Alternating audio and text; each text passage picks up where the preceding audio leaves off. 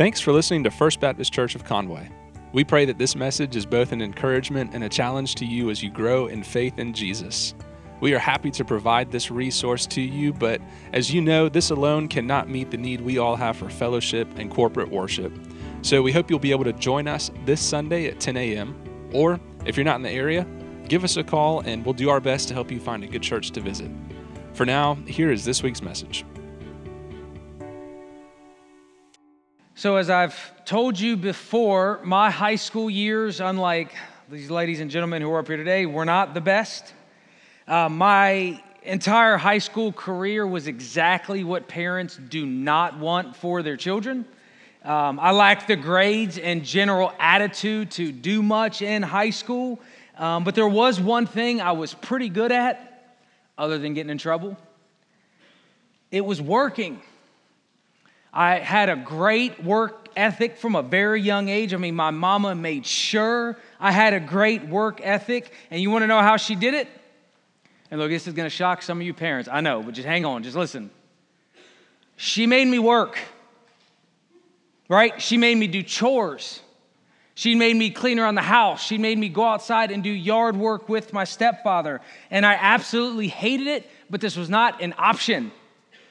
She made me work. She made me helped out. And what I learned at a very young age is what I needed to do and what I wanted to do weren't always the same thing. And I had to work through that. And I had to learn how to work. And if I didn't work, guess what would happen? I'd be grounded. So if I wanted to go outside and I wanted to play and I wanted to hang out with my friends or I wanted to drive, I had to do work around the house. And the same way, if you want to eat as an adult, what do you got to do? Work. I know. Some of y'all are wondering what's going on. You didn't make your kids work. I'm just throwing it out there. And so for me, I had a lot of different jobs as a teenager. My very first job was at Arby's at 15. You want to make sure your kids are productive people, make them work fast food and clean the restrooms at fast food restaurants. They will learn very quickly why they need to get a college education. Very, very quickly, okay? And so that's what I did. I will confess, I did get fired from my first job. I know, none of y'all been fired before, I know. I threw a kid out of the drive through window. Evidently, you're not supposed to do things like that at work. And so I had a bunch of different jobs from Arby's to Dairy Queen, uh, shoe stores, grocery stores, all of that type of stuff. I mean, I, I did it all. But I ended up working part time at a car wash. You see, I was also an electrician during the time after school. I would go work as an electrician, but most construction jobs were shut down during the weekends, and I needed to make money because I actually had to pay for things. So I had to make money. And so on the weekends, I would work car wash. I just had two jobs in high school. That was my life.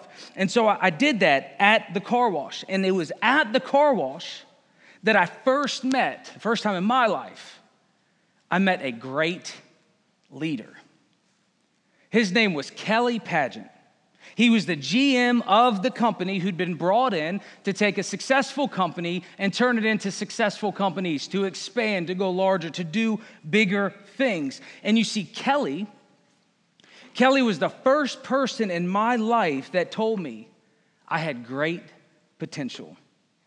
He was the first person who told me that I could become a manager, that I could become a leader, that I had these characteristics and this ability to do something greater with my life. I mean, he was the first person outside of my mama who believed in me.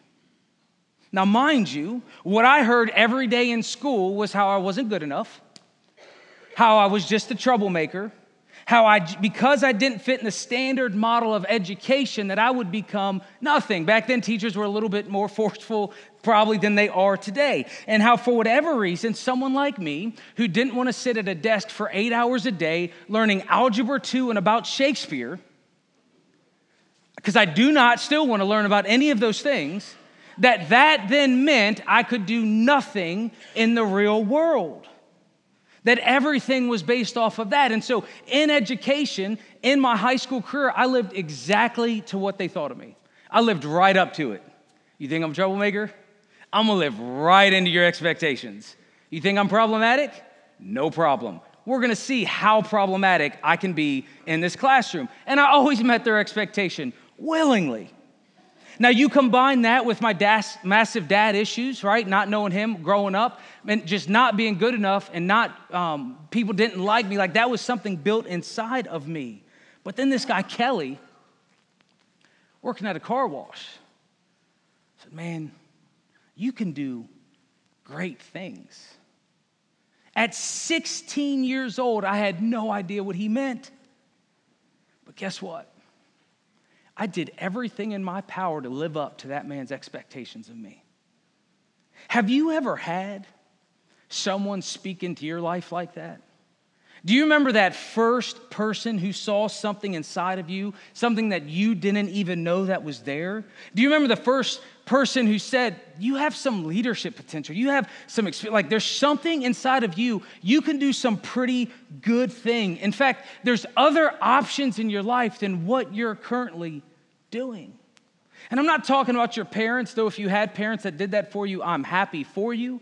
I'm talking about those people outside of that who inspired you, who spoke into your life and said that you can become something greater. You can do something pretty amazing. I hope you've had that and experienced it. But if not, it wouldn't surprise me either, because great leaders aren't easy to find. In fact, great leaders are extremely rare. But the great thing about this is if you're sitting here today, if you're a Jesus follower, do you know you can become a great leader?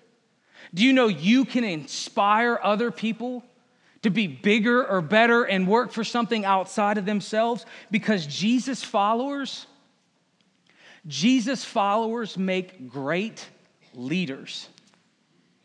You're like, we're talking about leadership? Yeah.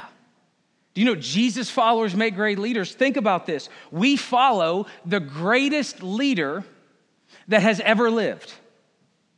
I mean, the greatest leader. If you believe in the divinity of Jesus, if you believe that he's from God, he's the Son of God, then what you believe is he is the King of kings, the Lord of lords, the greatest leader, the one with all authority who walked this earth and teaches us how to live. And so you would lean in then to learn from him. And if you're not sure what to do with Jesus, if you're like, ah, I don't think he's really divine, I don't really think the Son of God, I think that stuff's kind of crazy, that's even better.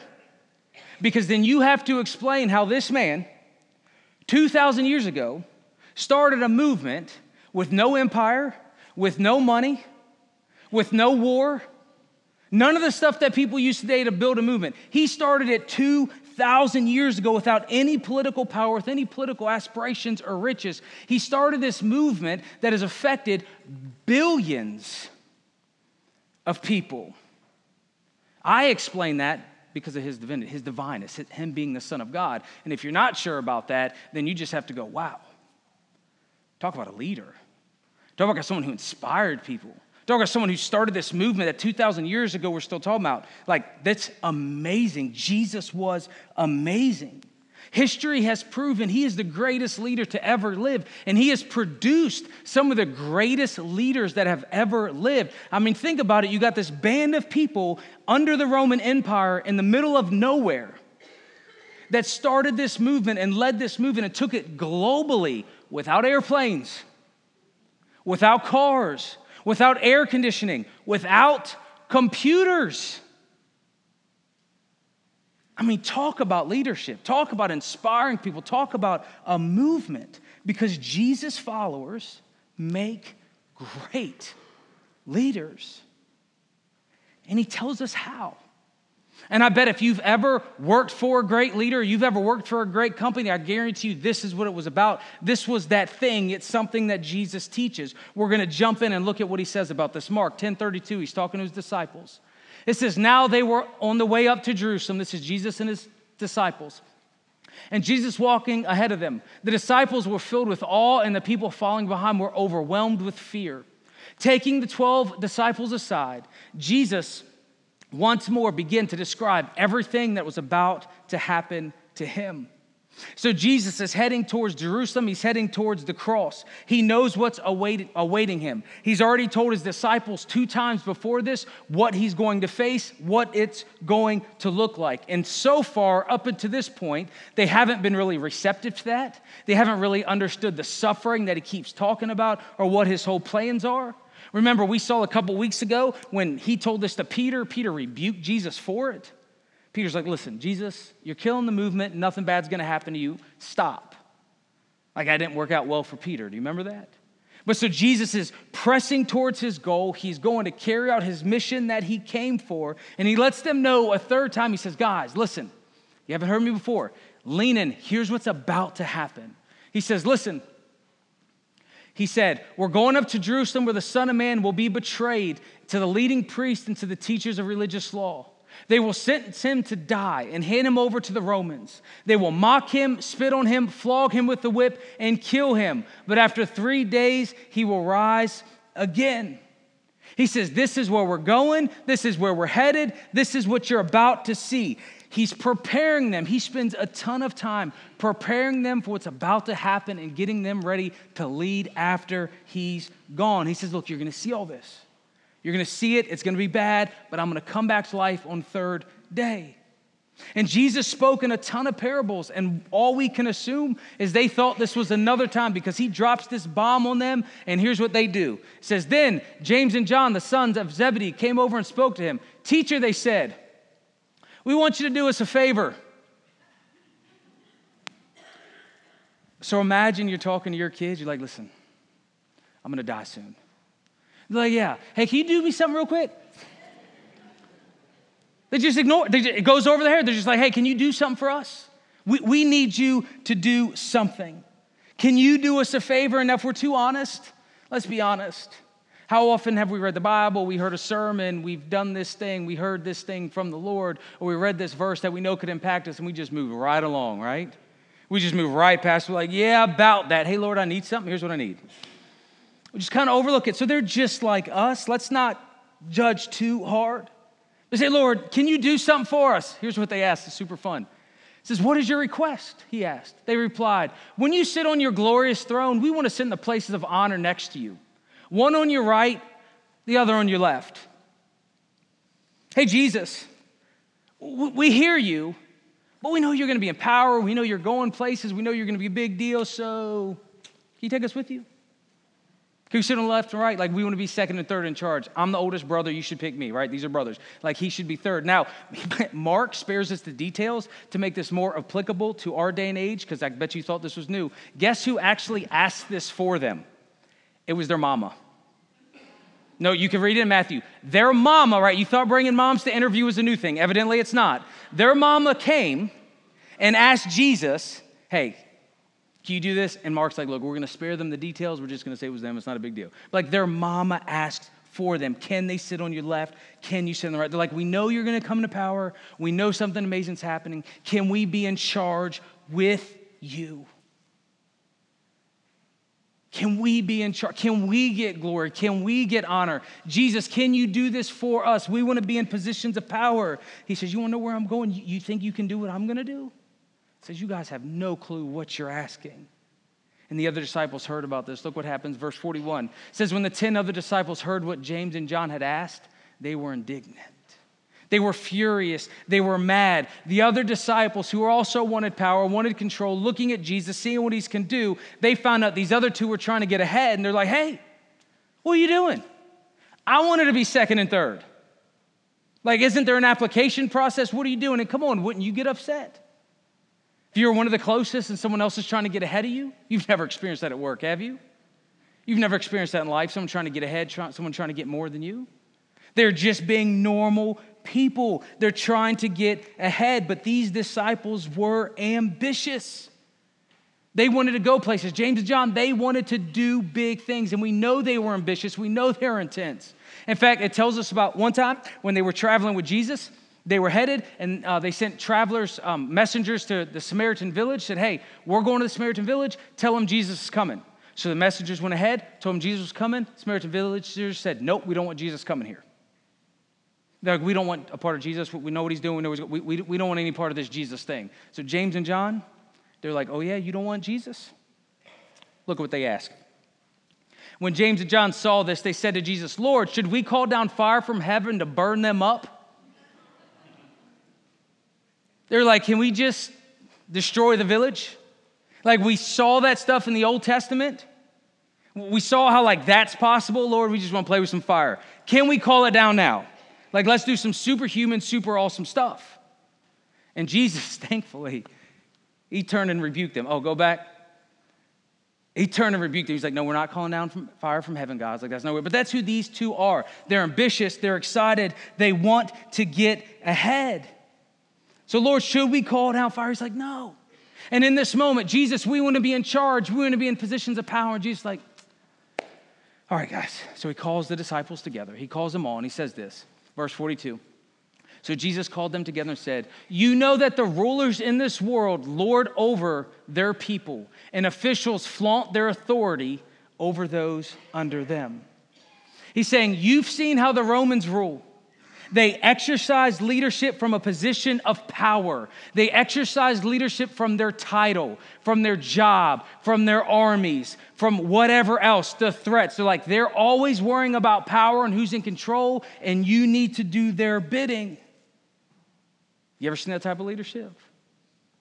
Someone exercising leadership because of their job title, because of their power, because of who they are, and you need to do what they need, want you to do.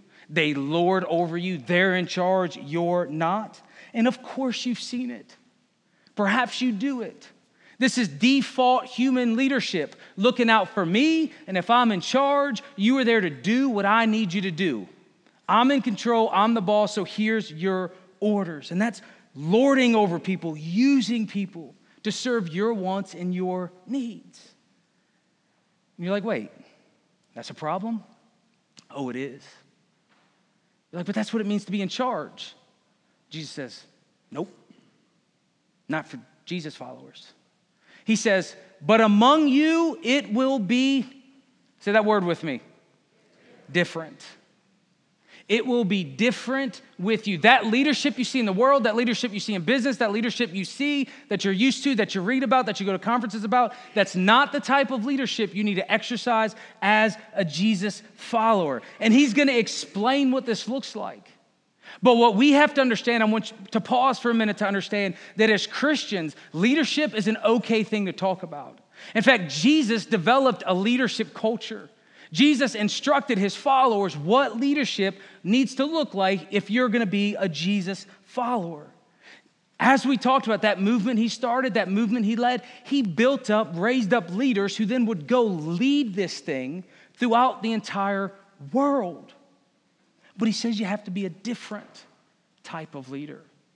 And unfortunately, a lot of churches, a lot of churches, especially if you grew up in church, you've been around church, churches don't have a leadership culture. But we, I believe, firmly believe in leadership and that we as a church have to develop a leadership culture at First Baptist Church. But it's super hard, and here's why. Like, this is what's going on in churches. Leaders are driven by what could be and what should be right? Think about leadership. What could be and what should be. What we see down there, here's where we're going, here's what we need to do. Leaders are moving towards the future. They see things that other people can't see and rally people around, influence people to let's go do this thing. But churches generally focus on what used to be, not what can be, but what used to be. And we spend our time back there. We think about what has been rather than what can be, and that's an anti leadership culture. Thinking about the past, dwelling in the past, living in the past has nothing to do with the future or leadership. Leaders focus on the present, how the present can get us to where God is calling us to be. And so many churches are sitting around kicking sand like the Israelites in the desert because they don't want to lead, they don't want to move, they want to sit and think about what used to be. But Jesus followers, they made great leaders. Jesus followers took the gospel everywhere. Jesus followers were movement oriented people, believing that the gospel was important, believing Jesus' message and what he did was life changing and groundbreaking, and the entire world needed to know and understand about him. So, Jesus followers, they're looking out and moving towards something greater. So he says, Among you, it will be different. Whoever wants to be a leader among you must be your servant. And whoever wants to be first among you must be the slave to everyone else. And talk about a paradox. But this is where we get the idea of servant leadership. And it's understanding, you and me, understanding that in God's economy, things work very differently. Leaders are there to serve other people. You're there to serve the people under you. You're there for others. It's not your job for everybody to work for you, but it's your job to help and inspire and work for them. The world's economy, the leadership you've seen over and over, and perhaps you mimic, is where you're in charge, you're the boss, and everybody needs to do what I need them to do. Here's your orders go. But in God's economy, it's very different. They're not focused on themselves. They're not focused on their wants and their needs or their position, but rather focusing on serving other people, serving the people underneath of them. But the world doesn't work this way, does it? And you know this. Your boss, think about it, or maybe not your current boss. Maybe your current boss is awesome, okay? Maybe they're in the room, so we won't talk about them. But the bosses you've seen before, or perhaps the way you've led before. Well, what you're really worried about at work is you're worried about getting ahead and getting a good promotion. You're worried about climbing that corporate ladder. You need that good review. You need to appease the board. You need to appease whoever. Like, that's what you're focused on. You're focused on you your career, your job, your legacy. It's all about you. To use biblical words, what that's called is you were trying to gain honor and glory. That's the Bible words. You want to be glorified. You want it to be about you. So you use your position of power for, well, you. People do it all the time. But Jesus followers, they don't use their power and authority for themselves. They use their power and authority to serve other people to help other people, to develop other people. Andy Stanley says it like this He says, Jesus tells us to leverage our authority for the benefit of those under our authority. Leverage our authority for the benefit under, of those under our authority. Meaning, if we're in charge, it's our job to look out for the people below us and help them. We start with the real needs of human beings, not an organization, not something out there, not our needs, but the people we serve. And this doesn't come naturally. And it doesn't matter where you fall in an organizational chart, you can serve and help other people. You see, God's economy is very different, very different than the world's economy. And as Jesus followers, we should take this his leadership style into the marketplace, into the workplace every single day, and let the world see there's something different about us. You see, how I saw this play out was at, with the car wash. Kelly wasn't the owner, he was the general manager of the organization, but the owner and the owners were there and they had their, well, their agendas. You see, people for the owners, we were a means to an end. The end goal was him building a great business, having multiple um, multiple different branches, multiple different car washes. His goal was all of us were there to meet his needs of him being rich. Er, richer. He's already rich. I'm just letting you know. Uh, richer. To do something. We were just things. And if we didn't work out right, if we didn't do the right thing, what happens to things? What do you do with things? You just dispose of things, don't you? You just get rid of things.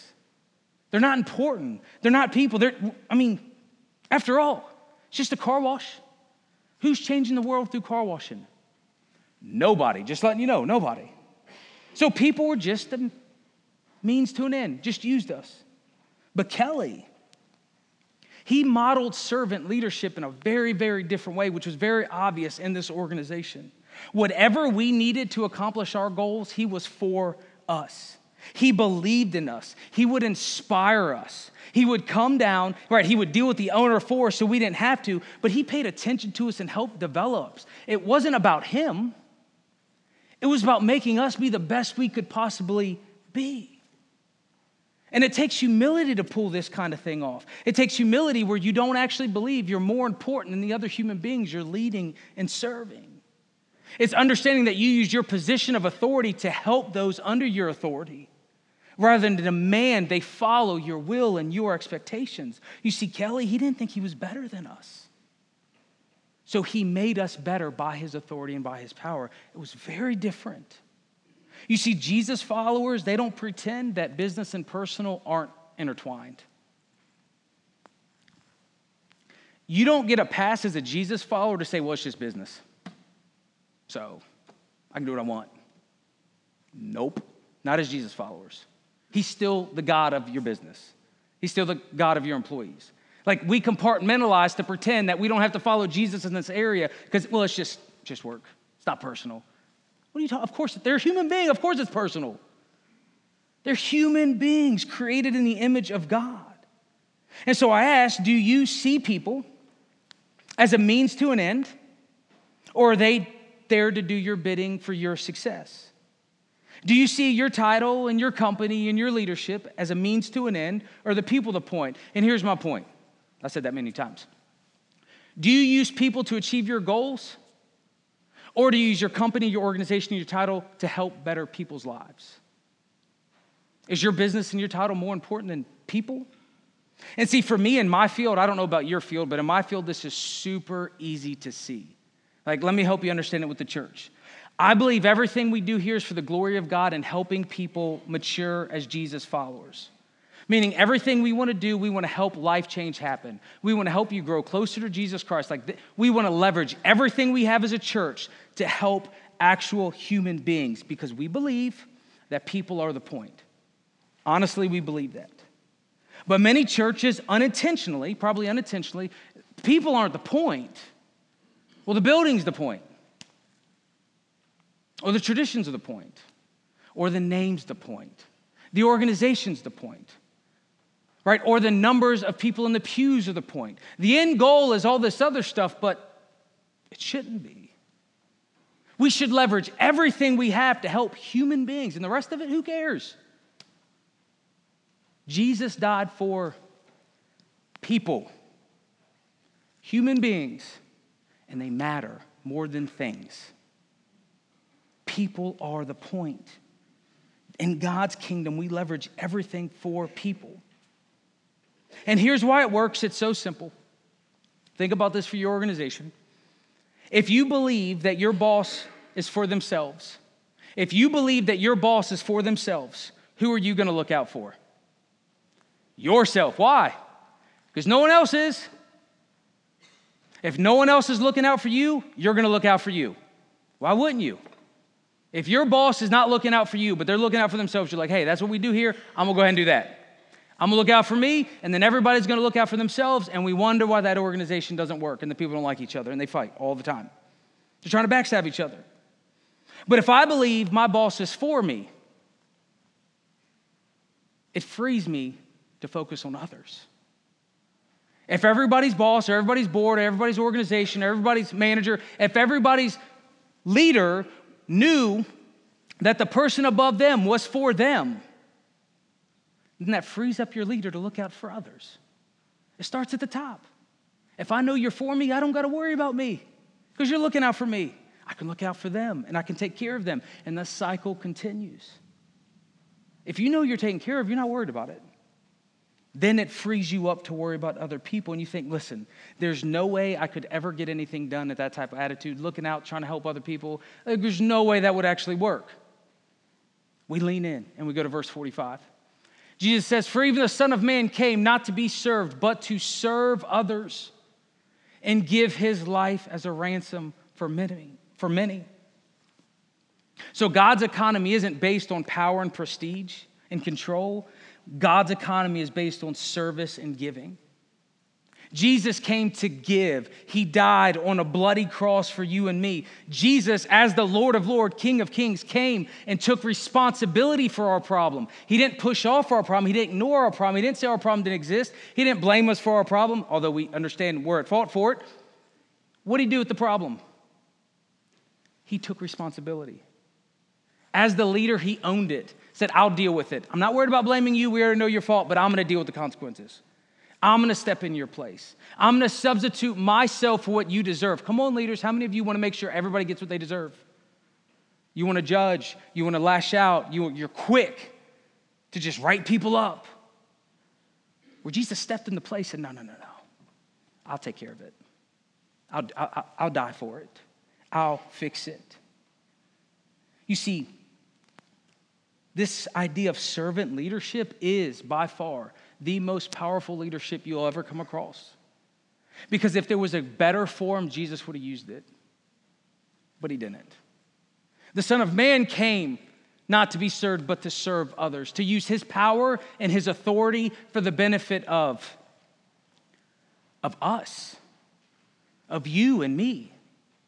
He was already glorified, he already had it all. but he leveraged it so we could know him. You see, Jesus died for people.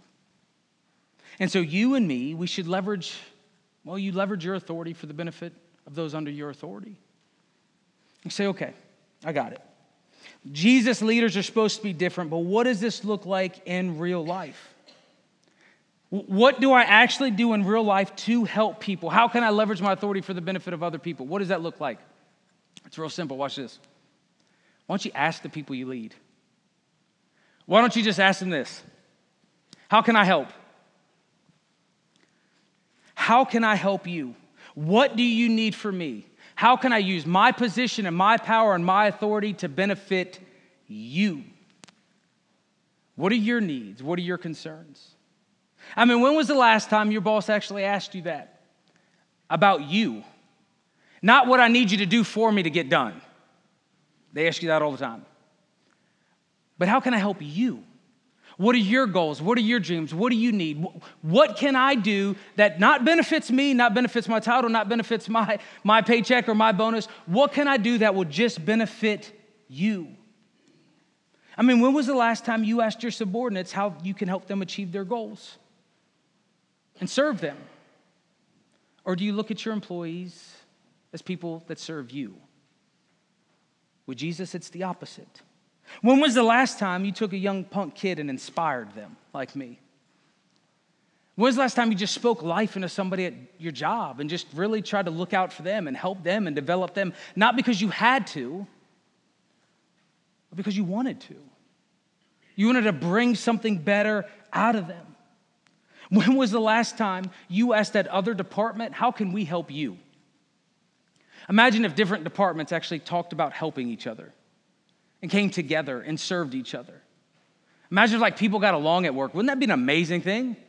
If we're all like, hey, you need help? I got you covered. Like, I'm gonna help you right now. I got you covered. No problem. I know it's not my job. Let me help you anyways.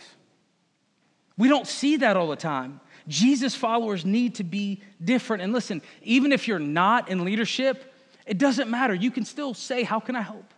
How can I serve? Because that's what Jesus followers do. That's what he told us to do. It's rather than taking, and listen, I'm just gonna let you know up front if you use this model like Jesus to serve other people, you're gonna have to understand you're not gonna always get the credit. Yes, you're gonna be taken advantage of, but it's okay. We do it anyways. Because as followers, Jesus, he tells us to lead a bit different. And listen, if you want to learn more about this, if you're trying to understand what servant leadership is, or you love leadership stuff, on June 4th, we have a class right after church. That's going to dive all into different aspects of servant leadership. Lunch is even provided. I know, it's pretty amazing. We're pretty great, aren't we as a church? We are. Come out, be a part of it, learn more about what this looks like. And I want to end with this real quick. The, the world does not need more people fighting for prestige and power to build their brand and push their agenda. The world doesn't need more people looking out for themselves in their career. The world needs more Jesus followers serving and leveraging their authority for the benefit of other people. And listen, perhaps you won't change the world. Maybe you will, maybe you won't but you do have the opportunity to help change the life of a human being around you. Kelly Pageant did it for me. Who knows? It's just it's one guy, 16 at a car wash. You guys said this is just a car wash, isn't a big deal. At 16, said, "Hey, you can do something greater." I believed him. You can do that for other people. John, the guy who wanted to cast down fire from heaven and obliterate a town, maybe you've wanted to do that. The guy who wanted to be in this position of power ended up being this guy who is so infatuated with the love of Jesus Christ here at the Gospel of John. And when you read that book, your mind would be blown to understand he wanted to obliterate towns because all he talks about is love, or that he wanted power because all he talks about is love. Like Jesus is powerful and can change you and me. So let's inspire that in other people. Will you pray with me? Heavenly Father, thank you for Jesus. And I pray and ask you to help us become kingdom leaders. People who've been transformed daily into the image of Christ. And Lord, help us become the leaders that Jesus have asked. Help us see how we can help other people with our authority and our power for their benefit. rather than always pushing our agenda and our goals. Father, help us focus on people because they're the point. Lord, this week, help us see people how you see them. Help us see people as those we can inspire, as we can speak life into, that we can truly give ourselves to help them achieve their goals and their dreams for your purpose in this life. Lord, we thank you for those great leaders who you've put in our lives. And Father, help us be great leaders who can impact the lives of other people, all in the name of Jesus Christ. And for your glory we pray. In Jesus' name. Will you stand? The things the world considers foolish, that's me, in order to shame those who think they are wise. Folks, I was simply foolish enough to follow Jesus. And I tell you that because it's very important to understand following Jesus will seem foolish to many people. The wise of the world will not understand, they won't get it. But let me tell you the wisest thing you can possibly do is be a fool for Jesus Christ because there's nothing foolish about faith. It's about trusting Jesus, about trusting God. There's nothing foolish about risking it all for the gospel of Jesus Christ. In fact, look what Proverbs 28 26 says. It says, Those who trust their own insight are what? You living on faith looks foolish to other, God calls that wise. You living based on your own instincts and your own instruction, God calls foolish.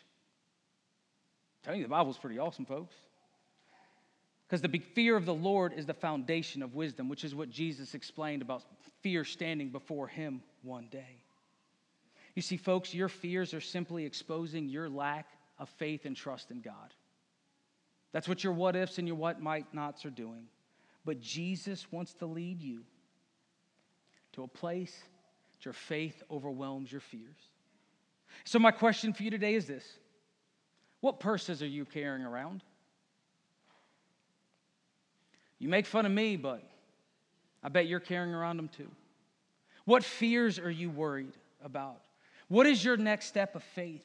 If you could do something and you knew you wouldn't fail and you knew you would make it, what would it be? If you knew that bad things wouldn't happen, what would you step out and try? Because Jesus is leading you to take your purses, put them at the cross. You say, Well, I'm probably not going to be hung on a cross, so I'll be all right. Because my Savior was. And we drop our fears at His feet and say, Even if they do happen, well, you got to figure it out because I'm following you. Folks, if he can use someone like me, I can't imagine what he can do with you. Will you pray with me? Heavenly Father, we come to you this morning acknowledging that we are fearful creatures, constantly plagued by our lack of control in this life. Father, I ask you to help expose the fears in our lives that are stopping us from following you on this journey of faith. Help us see our excuses for what they are and take our next step of faith, no, how, no matter how scary we might think it is. We thank you so much that Jesus, who has supplied everything we need, has given us the assurances to be with us, to step out. Father, help us in our weak faith. Help us get over ourselves. Help us not take ourselves too serious and get out of our own way so we can experience the abundant life found in Jesus Christ. Father, we confess we often live in our comfort and fear. We repent from that today and we boldly proclaim your kingdom is far more important than any kingdom we are trying to set up here for ourselves. Precious name of Jesus, we pray. Amen. Will you stand?